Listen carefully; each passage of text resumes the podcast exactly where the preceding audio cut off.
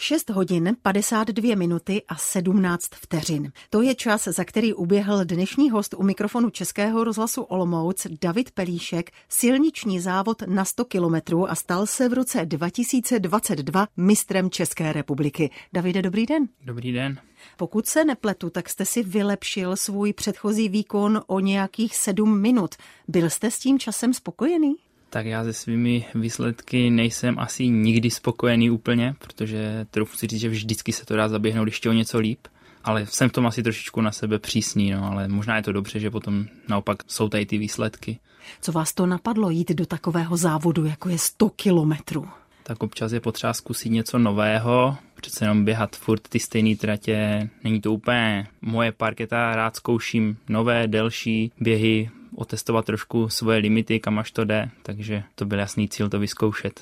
Tady to tedy byla silnice, nicméně vy jste jako doma i v těch kopcovitých terénech. To mě baví i víc, přece jenom v té přírodě. Když člověk běží ne tu stejnou trať víckrát, tak je to daleko příjemnější. Když potom krouží na nějakém okruhu dvou kilometrů třeba 40 koleček, tak je to docela náročný na hlavu. No. Jak dlouhé jsou ty tratě v horách? V horách se dá zaběhnout běh od 5-6 km až po, jsou závody třeba 350 km a podobné délky. Já mám zatím nejdelší 127 km s převýšením 7500 nahoru a 7500 dolů. Kde to bylo a kdy? Bylo to na Kanárských ostrovech v roce, to vám úplně neřeknu přesně, asi 2019. Jak dojdete k tomu rozhodnutí, jdu to zkusit? Tak člověk musí mít jednak natrénováno a potom, když je taková ta pohoda životní, všecko funguje, všecko jde, tak je daleko větší jako apetit a chuť do toho vyzkoušet něco takového, protože člověk ví, že ho to prostě neporazí, že to zvládne. Vy jste vystudoval na fakultě tělesné kultury, takže k tomu sportu máte blízko. Nicméně, zvládáte to všechno sám v rámci té přípravy, nebo je potřeba mít někoho v zádech? Tak u těch delších běhů, pokud se už bavíme o těch závodech, tak je dobrý, když má člověk do pomoc v podobě supportu, protože přece jenom běžet 100 kilometrů, bavíme se už o řádech třeba desíti i více hodin a člověk už musí jíst, musí něco doplňovat. Kdyby si to měl všechno chystat sám, tak by to úplně u toho závodu nešlo skoordinovat, bylo by to prostě velká ztráta času.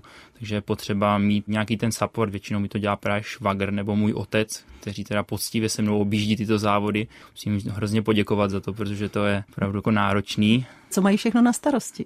Když se běží na okruhu, tak to mají jednodušší, protože můžou sledovat a ví všechno, co chci, můžu jim to říct během toho běhu, že v dalším kole si třeba vezmu gel, vezmu si vodu a oni mají 10 minut mi to nachystat. Ale když je ten běh z bodu A do bodu B, tak to, je to náročnější, protože člověk přece jenom přiběhne, potřebuje všechno rychle a může se to změnit. Že? Člověk chce něco najednou jiného, není to úplně připravený, nikdy je člověk jako protivný, nedaří se v tom závodě, tak ještě si to slíznou takže je to takový náročný. No.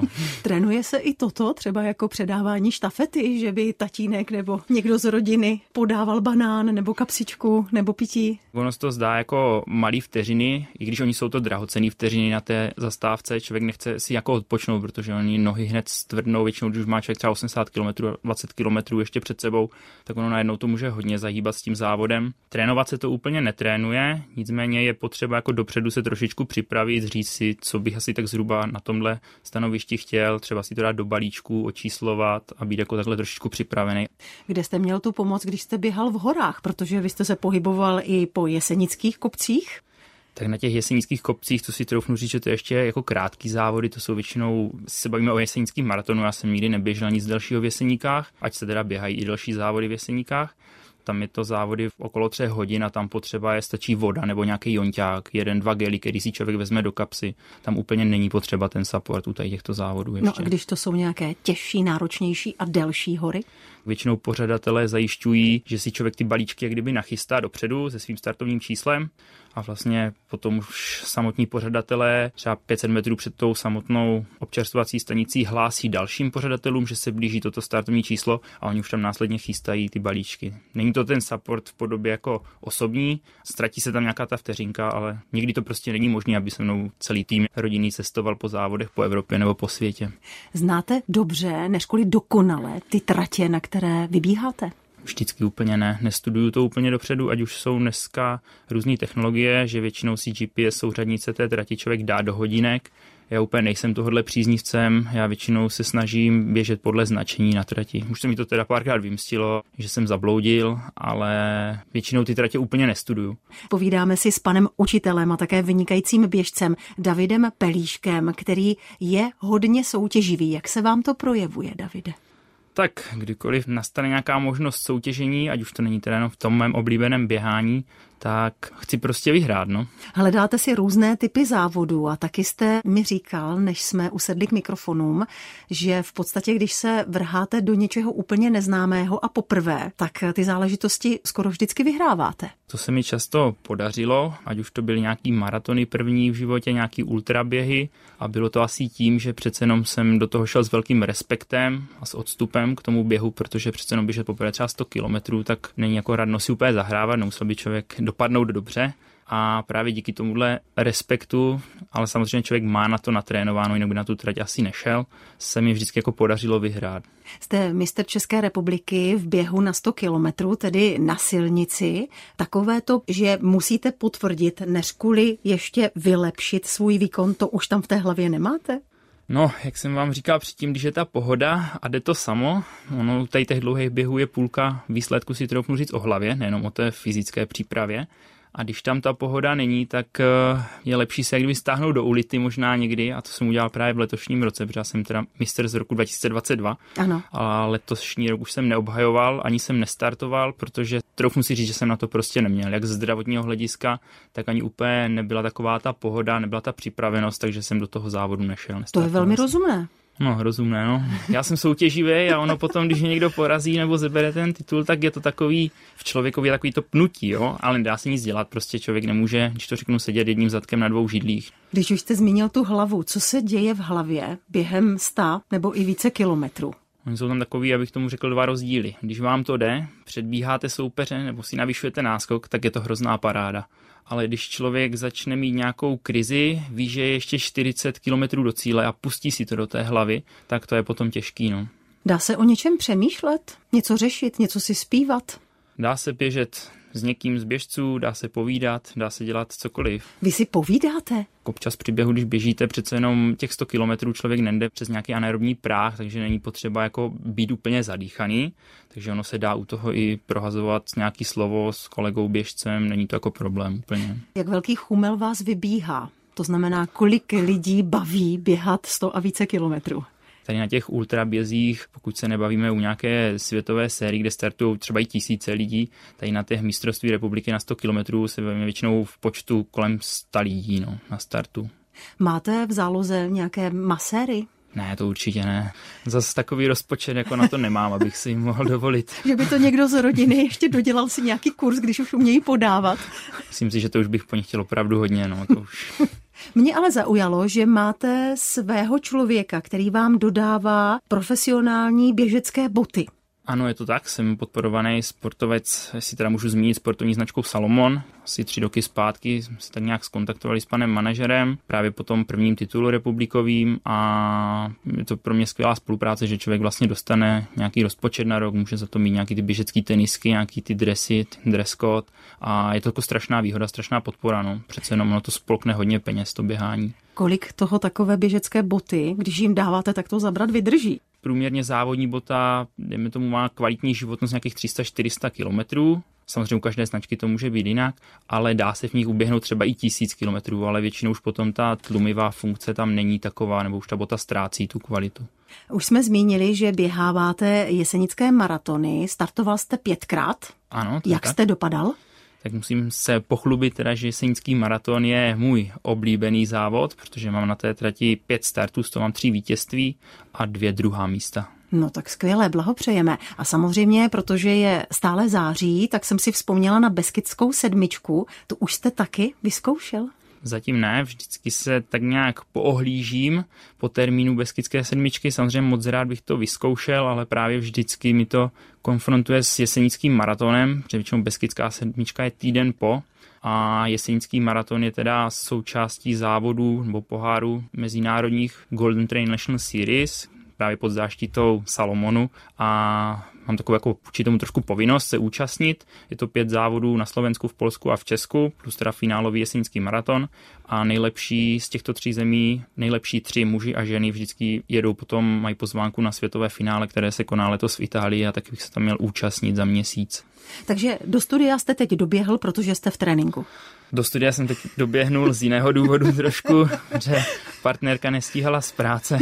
Hlídal jsem syna teď je to takový náročnější, že vlastně s dítětem musíme to tak nějak koordinovat časově, tak jsem úplně nestíhal, tak proto jsem za váma dneska dobíhal. No. Ale zvládl jste to, David Pelíšek je na místě a můžeme si povídat v dnešním dopoledním vysílání Českého rozhlasu Olomouc. Vy jste také učitel, učíte na střední škole pro sluchově postižené tady v Olomouci, mimo jiné tělocvik. Nakolik je trápíte během? Protože já jsem si hned vzpomněla na trať 1500 metrů, kterou jsem nenáviděla na základní i střední škole. Takže jak se u vás v hodinách běhá?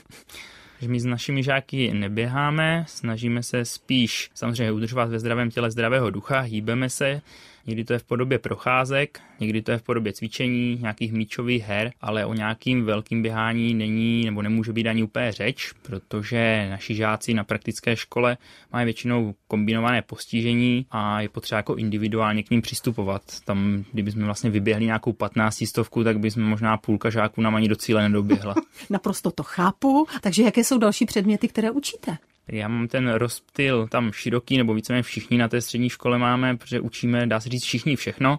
Máme hodně, jsme zaměření prakticky přes ruční práce, snažíme se jako připravovat pokrmy v rámci přípravy pokrmu a vaření. Máme různé teoretické předměty, jako je jazyk, jazyková komunikace, základy společenských věd, základy přírodních věd a podobně. Musel jste si něco dodělávat, protože vy jste přece tělocvikář. Vy jste udělal tu fakultu tělesné kultury Univerzity Palackého. Správně a já mám vlastně tělocvik v kombinaci se speciální pedagogikou, takže nebylo úplně jako potřeba si něco dodělávat a s tím, co vlastně mám vystudováno, tak mám tu možnost učit i tyto předměty, protože jsme škola praktická.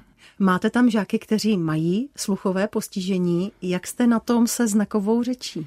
Tak u nás na střední škole už by se dali žáci se sluchovým postižením napočítat na prstech jedné ruky, protože přece jenom jsme sice navazující školou na základní školu pro sluchově postižený, který máme u nás, nicméně ty děti jsou často integrovány potom nebo jdou do učilišť pro sluchově postižený a u nás na praktické škole už jsou častější ty děti s kombinovaným nebo často s mentálním postižením a já teda občas vypomáhám i na základní škole, takže znakový jazyk samozřejmě je potřeba. U nás na škole by se to měli všichni umět. Nicméně začínám ve škole čtvrtým rokem a musím říct, že s tím dost stále bojuji, no, že praxe mi hodně chybí a uvítám každou příležitost, když můžu jít vypomoct na základní školu, protože to je to nejlepší, jak se člověk může naučit. No. Co se týče sportu a pohybu, tak jste se mohl pořádně vyřádit na konci loňského školního roku. To se pořádali tady u vás přímo na vaší škole a na okolních sportovištích eh, velké sportovní hry pro všechny školy, pro sluchově postižené žáky České republiky. Jak jste dopadli domácí? Teď jste mě trošku dostala. Popravdě, já jsem byl teda hlavně zodpovědný za organizaci těch sportů, takže úplně jsem neměl neměl čas eh, naše děti sledovat, jak se jim daří, nedaří, protože tam člověk pobíhal od rána do večera ohledně organizace, aby to všechno fungovalo. Nicméně vím, že jsme měli docela silný ročník, jak kluky, tak holky, a že jako očekávání i paní tělocvikářky ze základní školy bylo trošičku větší, že se nám to jako našim sportovcům úplně nevydařilo. Nicméně já jako organizátor musím říct, že celý hry se jako strašně vydařily. Myslím, že to bylo hrozně fajn, že všichni na to měli pozitivní ohlas, líbilo se to snad všem, všichni dokonce jsme dostali zpětnou vazbu, že to byly hry století. To je nádhera. Což teda, když jsme že je rok 2023, I tak, tak máme hodně, hodně let ještě dopředu, hodně ročníků. A z pohledu našich jako žáků myslím si, že to mohlo být trošičku lepší, ale možná se tam projevuje to moje soutěžení, že sám chci všecko furt líp, tak hmm i tak určitě věřím, že byli všichni spokojení s výsledky. Já jsem zaznamenala jeden z tréninků na atletickém stadionu tady v Olomouci. Dívala jsem se zrovna na vrch koulí a skok do výšky. A jaké byly ještě další sportovní disciplíny? Byl ještě skok daleký, byly sprinterské běhy, pak byly vytrvalostní běhy, dívky 800, chlapci těch nepopulárních 1500 ano, metrů. Je to tam. A byly tam štafety. Potom se plavalo ještě. Potom bylo plavání, chlapci měli malou kopanou a dívky vlastně soutěžili v basketbalu. Takže na ten běh prostě došlo. Na ten běh došlo. Ten musí být vždycky přece jenom vytrvalostní běh královna sportu, že atletika, takže nemůže chybět. Co se týče vaší střední školy, tak vy jste byl na lesnické v Hranicích, takže původní plány byly úplně jiné? Ano, říkáte to správně, jsem absolvent střední lesnické školy v Hranicích. Původní plán, já jsem pocházím tedy z nedaleké obce z Bělkovic Lašťan, oblasti krásné přírody, lesů a odmala jsem to tak nějak měl v sobě vlastně houbaření, rybaření, vůbec přírodu, les, že když jsem se rozhodoval kam jít studovat po základní škole, tak hodně jsem váhal mezi rybářskou v Třeboni a lesnickou v Hranicích. Nakonec se mi podařilo dostat teda do těch hranic, to bylo pro mě blíž a bylo mi to jako blížší asi trošičku a byl jsem tam moc spokojený na té škole. Proč jste nepokračoval v tomto duchu dál do Brna? Tam už se začala hodně projevovat ta moje soutěživost. Přece jenom sport, to byla taková moje druhá vášeň a když jsem se potom zase rozhodoval, co dál dělat, tak fakulta tělesné kultury byla pro mě jasná volba. Takže s během jste začínal v okolí Bělkovic Lašťan? Ano, kdysi dávno se u nás pod hlavičkou zase tělovýchovné jednoty ligistovkařů Olomouc pořádalo asi 50 snad ročníků, nechci to možná dokonce víc, silniční běžecké dvacítky a já jsem se toho poprvé účastnil už ve 14 letech, že jsem se rozhodl, že bych si chtěl zkusit a od té doby jsem se vlastně, že to tak řeknu, zčuchnul s těma správnýma lidma a zjistil jsem, že kolem toho běhání se pohybují strašně fajn lidi tady na Olomoucku. Začalo mi to hrozně bavit a už jsem nějak tomu zůstal věrný. No. Když si vyrazit, zaběhat právě z Bělkovice Lašťan, kam? tak moje velmi oblíbená trať, nebo já vždycky vyhledávám ty kopce a snažím se samozřejmě ten nejvyšší v okolí a tady není jiná volba než Jedová, že nad Pohořenem a 633 metrů nad mořem. Vy netroškaříte, ano. Když jste skončil fakultu tělesné kultury, tedy svou vysokou školu a než jste nastoupil do práce, tak tam je taková mezera, kterou vy jste velmi plodně vyplnil. Kam všude vás to zaválo? Já, kdybych se ještě k tomu, než na to navážu, vrátil možná k tomu studiu, tam to vůbec všechno začalo na té mm-hmm. fakultě tělesné kultury, kde vlastně v rámci jednoho kurzu lyžařského jsem se dostal z kontaktu se studenty z Erasmu z celého světa a strašně se mi to jako zalíbilo. Já jsem v té době neuměl ještě pořádně žádný jazyk a řekl jsem si, tyjo, proč to jako neskusit a nevyrazit někde do světa. Takže jsem se zkusil přihlásit vlastně do výměnného programu na Erasmus na rok. Podařilo se mi dostat teda do Španělska, ať jsem v té době si troufnu říct, neuměl ani slovo anglicky, ani španělsky, tak jsem na rok vyjel do Španělska. Co jste dělal ve škole, když na vás mluvili těmi cizími řečmi? Tam už se možná projevoval trošku ten můj talent toho znakového jazyka, že rukama, nohama. Šlo to. Šlo to, vždycky to jde. Navíc jste sportovec, takže bylo jasné, když jste naznačil pohyb. Tak a já jsem se hodně snažil, já jsem věnoval, dá se říct, první tři měsíce, kdykoliv jsem přišel z fakulty se Španělska domů do bytu, tak jsem se učil prostě, učil jsem se španělštinu, navíc jsem měl spolubydlícího Španěla, který mi neskutečně pomáhal a ono za tři měsíce se to zlomilo a byl to pro mě prostě úžasný rok během studia, kterou musí říct ten jako nejcennější vůbec. Každému bych to doporučil, jestli má tuhle možnost, tak určitě vycestovat. Běhají Španělé? Španělé běhají. Španělé jsou výborní běžci. Běhal jste se Španěli? Běhal jsem, běhal jsem. Dokonce tam účastnil vlastně toho prvního svého maratonu v životě a podařilo se mi to ve španělské Lakoruní vyhrát. Byly to... z toho nějaké plusové body potom na fakultě, když jste se vrátil? Úplně na fakultě ne, ale vím, že jako ze Španělska mi ještě do dneška píšou každý rok, jestli bych se nechtěl zase účastnit, protože pořadatel hlavní těch závodů byl i můj profesor z fakulty tam, že od té doby mě vždycky kontaktují, že v Dubnu bude maraton v La ale už jsem si prostě nenašel nikdy čas v kalendáři, abych tam vyrazil znovu, no, což mě mrzí, protože jsem to měl tam moc rád, oblast Galicie a La Coruña je úplně úžasná, moc lidí to tam nezná, každý cestuje poblíž středozemního moře, ale tam ten severozápad je úplně jako kouzelný. No. V čem? Je to prostě jiný. Každý zná takový to španělsko teplo koupání, ona ta Galicie není úplně taková přívětivá, tam takový teplo není a proprší tam dá se říct 260-280 dní v roce. Tam je hodně deštivo, ale je to prostě úžasný. Ten oceán, nedokážu to jako popsat asi úplně slovy a musí se to zažít. No. Jak se běhá podél oceánu? Tak je to jiný, no. Není to jako tady ze Štemberka do Olomouce podél cyklostezky, podél trati, tak je to samozřejmě změna, každá změna je vždycky hrozně fajn, ale ono to člověkovi taky ze všední, ale ne tak rychle, jako když běží třeba tady mezi poli, no. Mimochodem španělština je jazyk, který slýchám teď velmi často na ulicích Olomouce. Pokračujete v tom jazyce, držíte si ho? Když někoho jako někde vidím, snažím se třeba navázat nějaký kontakt. Nicméně člověk nemůže chodit po Olomouci, že jo, a každýho tady kontaktovat, tak jenom nejsem úplně ten typ, že bych za každým přišel a hned ahoj. Ale mám z Erasmu kamarády, s kterými si občas jako napíši, jsme se navštívili třeba s jednou kamarádkou z Francie, mám výborného kamaráda z Mexika, s kterým jsme v kontaktu, takže alespoň takhle, že si občas zavoláme nebo napíšeme, tak i to dost pomůže. Na střední škole pro sluchově postižené, kde učíte v Olomouci, jaké máte jazyky? U nás ani český jazyk se jmenuje úplně český jazyk, je to jazyk a jazyková komunikace, protože my vycházíme trošičku z jiných rámcových vzdělávacích plánů, máme jiný trošičku kompetence, co se s dětma učíme nebo co si mají oni osvojit. A máme i třeba i anglický jazyk, ale ona to úplně většinou není, nedá se úplně jako říct angličtina. Ono tam často hodně dětí má ve třídách individuální vzdělávací plány, často jsou té angličtiny úplně jako zbavení. Když už učíte to vaření, co umíte, co uvaříte doma ženě? Já se snažím vařit, a baví mě. Baví mě spíš tak jako objevovat, zkoušet nové věci. Nevím, jestli teď trošku narážíte to, že dva roky zpátky jsem se účastnil soutěže pro střeno. no, pokračujte. tak to byla taková, ono už je to vlastně tři roky, no. Vidíte, jak to letí. To byla taková moje letní, můj letní nápad, když jsem seděl doma, když jsem nastoupil do školy, neměl jsem co dělat. A tak jsem se rozhodl, že se přihlásím do soutěže pro střeno. No, ono to vyšlo, tak já si občas říkám, že člověk, pokud chce něco se naučit nebo vyzkoušet, tak musí trošku víc té své komfortní zóny a to je to, co toho člověka potom posouvá, jako ty jiné zkušenosti. No. Jaké bylo menu?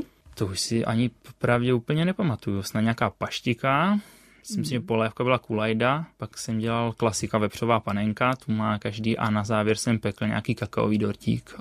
Tak jsme zmínili Španělsko a ještě bychom se určitě měli společně zastavit ve Švýcarsku, kde vy jste nějakou dobu pobýval. Kde a co jste tam dělal? To bylo to hluché místo vlastně po dokončení univerzity. Než jsem nastoupil tady do školy, já jsem úplně nevěděl, co ještě dělat, co vyzkoušet všecko. Člověk přece jenom po tom Erasmu toužil poznat něco zase nového ve světě a vlastně dostal jsem možnost přes kamarády tady z Litovle, kteří pracovali ve Švýcarsku, už se tam nevraceli. Dostal jsem možnost na to pracovní pozici napsat a zjistit, jestli by mě přijali, tak jsem byl přijat, pracoval jsem v okrese Bernvenkov, v krásném místě pod horou Eiger, velmi známou, nebo Jungfrau, nejvyšší nádraží, vlastně nejvyšší položený v Evropě, tak v takovým sedílku jmenuje se Kleine Scheidek, tam jsem pracoval jako portýr na hotelu dvě zimní sezóny a jednu letní. Jak se tam běhalo ve Švýcarsku, to se samozřejmě musím zeptat. Protože jsem bydlel na hotelu 2200 metrů vlastně nad mořem, tak jsem měl tu možnost běhat od tisíce výškových metrů až do tři a půl tisíce, až takřka po ledovcích, to bylo jako úplně úžasný pro mě, no. nádherná příroda. Ono teda v zimě to bylo dosti náročný, protože to se dalo jenom po sněhu, po sjezdovkách, ale ta letní sezóna, ta, když řeknu, jako neměla chybu v tomhle. Davide, máte za sebou spoustu úspěchů nejenom v České republice, ale i na Slovensku, v tom zmíněném Španělsku. Jaké jsou ty další výzvy? Protože vy si je rád dáváte. Co byste rád zvládl? Měl jsem splněný limity v roce 2020-2021 na mistrovství světa pod Českým atletickým svazem. Bohužel nám do toho trošku covid hodil vidle, nic se nekonalo. V letošním roce už jsem se nekvalifikoval, protože jsem žádný kvalifikační závod ani neběžel, což mě trošku mrzí, protože si myslím, že jsem na tom v letošní sezóně nebyl zase úplně špatně a měl jsem že příští rok bych chtěl zkusit se znovu kvalifikovat pod Českým atletickým svazem, no, protože už mám vlastně reprezentaci pod Českým svazem ultramaratonců, už mám reprezentaci pod Českým skyrunningovým svazem a ještě mi teda chybí pod tím Českým atletickým svazem někam vyrazit, takže to by byl cíl pro mou příští sezónu. No. Umí vaše tělo odpočívat nebo si říká o ty dávky? Ten odpočinek je důležitý, je určitě potřeba u každého a já si myslím, že já to dost neposlouchám, to tělo svý a naopak to docela hodně přetěžuju, no. že vlastně někdy po těch 100 kilometrech třeba tělo potřebuje daleko větší pauzu a já to úplně neumím. Já prostě, když tam je ta chuť a jde to a daří se, tak tomu dávám na zadek. Co se stane, když se člověk přemotivuje nebo přetrénuje? Už jste to zažil? Měl jsem něco podobného v loňské sezóně, kdy jsem se po mistrovství světa v Berlíně na 100 kilometrů trošku zranil Bolelo mě potom hodně dlouho záda, noha, takový přeběhaný, strašně moc jsem dával tréninkům, hodně jsem chtěl uspět na tom mistrovství světa, bohužel to nevyšlo a následně potom jsem třeba 4-5 měsíců nechtěl ani běhat, nechtěl jsem docela od běhání ani moc slyšet, nebavilo mě to a myslím si, že to byl takový už jako lehký náznak, nebo byl tam ten syndrom možná přetrénování trošku. Proč běhat? Já si myslím, že ten běh je jako přirozená součást člověka hýbat se musíme a on je to nejrychlejší způsob, jak se přemístit a už vůbec třeba v dnešní době, že ho snažíme nějakou ekologii trošičku podporovat, tak proč se prostě nemusíme běhat? Stačí třeba chodit, že jo? On přijde mi spontánně, když někdo třeba do práce dojíždí tisíc metrů, když může jít na kole nebo jít nebo třeba běžet. A rozumíte, když někdo řekne větu já běhat neumím? Rozumím. to byla pauza. ono záleží, v jakým jako hledisku se to vezme. Já si troufnu říct, že já jsem dlouho běhat taky neuměl a hrozně dlouho jsem pracoval s tím, že třeba když jsem běžel 1500 metrů, já jsem začínal jako kratší tratě, že jsem běhával tady právě v atletickém oddíle v Olomouci a já jsem měl strašně jako špatný pohyby rukou, hrozně jsem u toho rotoval, zapojoval jsem strašně jako špatný svaly a ono každý ten sval, který zabere navíc, tak pálí nějaký kyslík a ono je to zná, takže člověk potřebuje trošičku ten styl vylepšovat a ono potom, jak se o tom bavíme. No. Jestli to vnímáte tak, jak já teďkom, neumím běhat, anebo jestli myslíte to neumím běhat, jako že se neumím ani rozběhnout. Často to slýchám tu větu, možná bych ji byla schopná říct i já sama. Co vy v dosavadní kariéře považujete za své největší vítězství? Tak on je hrozně krásný pocit vždycky, když člověk doběhne, překoná nějaký ten limit nebo něco to novýho a ještě když je tam k tomu jako to první místo, tak to je taková jako třešnička na dortu. Jinak, kdybych měl jako zapátrat v paměti vůbec jako z těch svých dnech v těch závodech, co jsem kdy, tak strašně mi bylo fajn, když jsem vlastně v roce asi 2017 vyhrál půlmaraton v Salzburgu a přišla za mnou paní, když tam na náměstí hrála jako česká hymna a přišla za mnou paní, asi 90 letá a jako říkala mi, že hrála česká hymna, že ona pochází z Olomouce, protože věděla, že jsem z Olomouce, tak to bylo strašně jako dojemný a hezký a pak z běžeckých úspěchů, co je asi nejlepší pro mě můj výsledek, tak je osmý místo ze španělských Pyrenejí právě ze Sky Maratonu, z ultramaratonu. Tak ať se kupí další úspěchy v jakékoliv podobě, ale hlavně, ať vás to sportování stále baví. Děkujeme, že jste za námi dorazil a pozdravujte u vás na škole pro sluchově postižené žáky, kde máte velmi sympatický kolektiv. Ano, ten kolektiv je důležitý a u nás na škole je, trochu říct, jako ze všech zaměstnání, kde jsem pracoval, ten absolutně zatím ne. Všichni si vycházím jako hrozně stříc. Tam člověk vkročí, tak se na vás furt někdo směje, je to strašně fajn a si není nic lepšího, když se do práce člověk těší. Potvrzuji. Hostem Dity Vojnerové, hostem Českého rozhlasu Olomouc byl dnes David Pelíšek. Mějte se moc hezky. Naschledanou. Mějte se, naschledanou.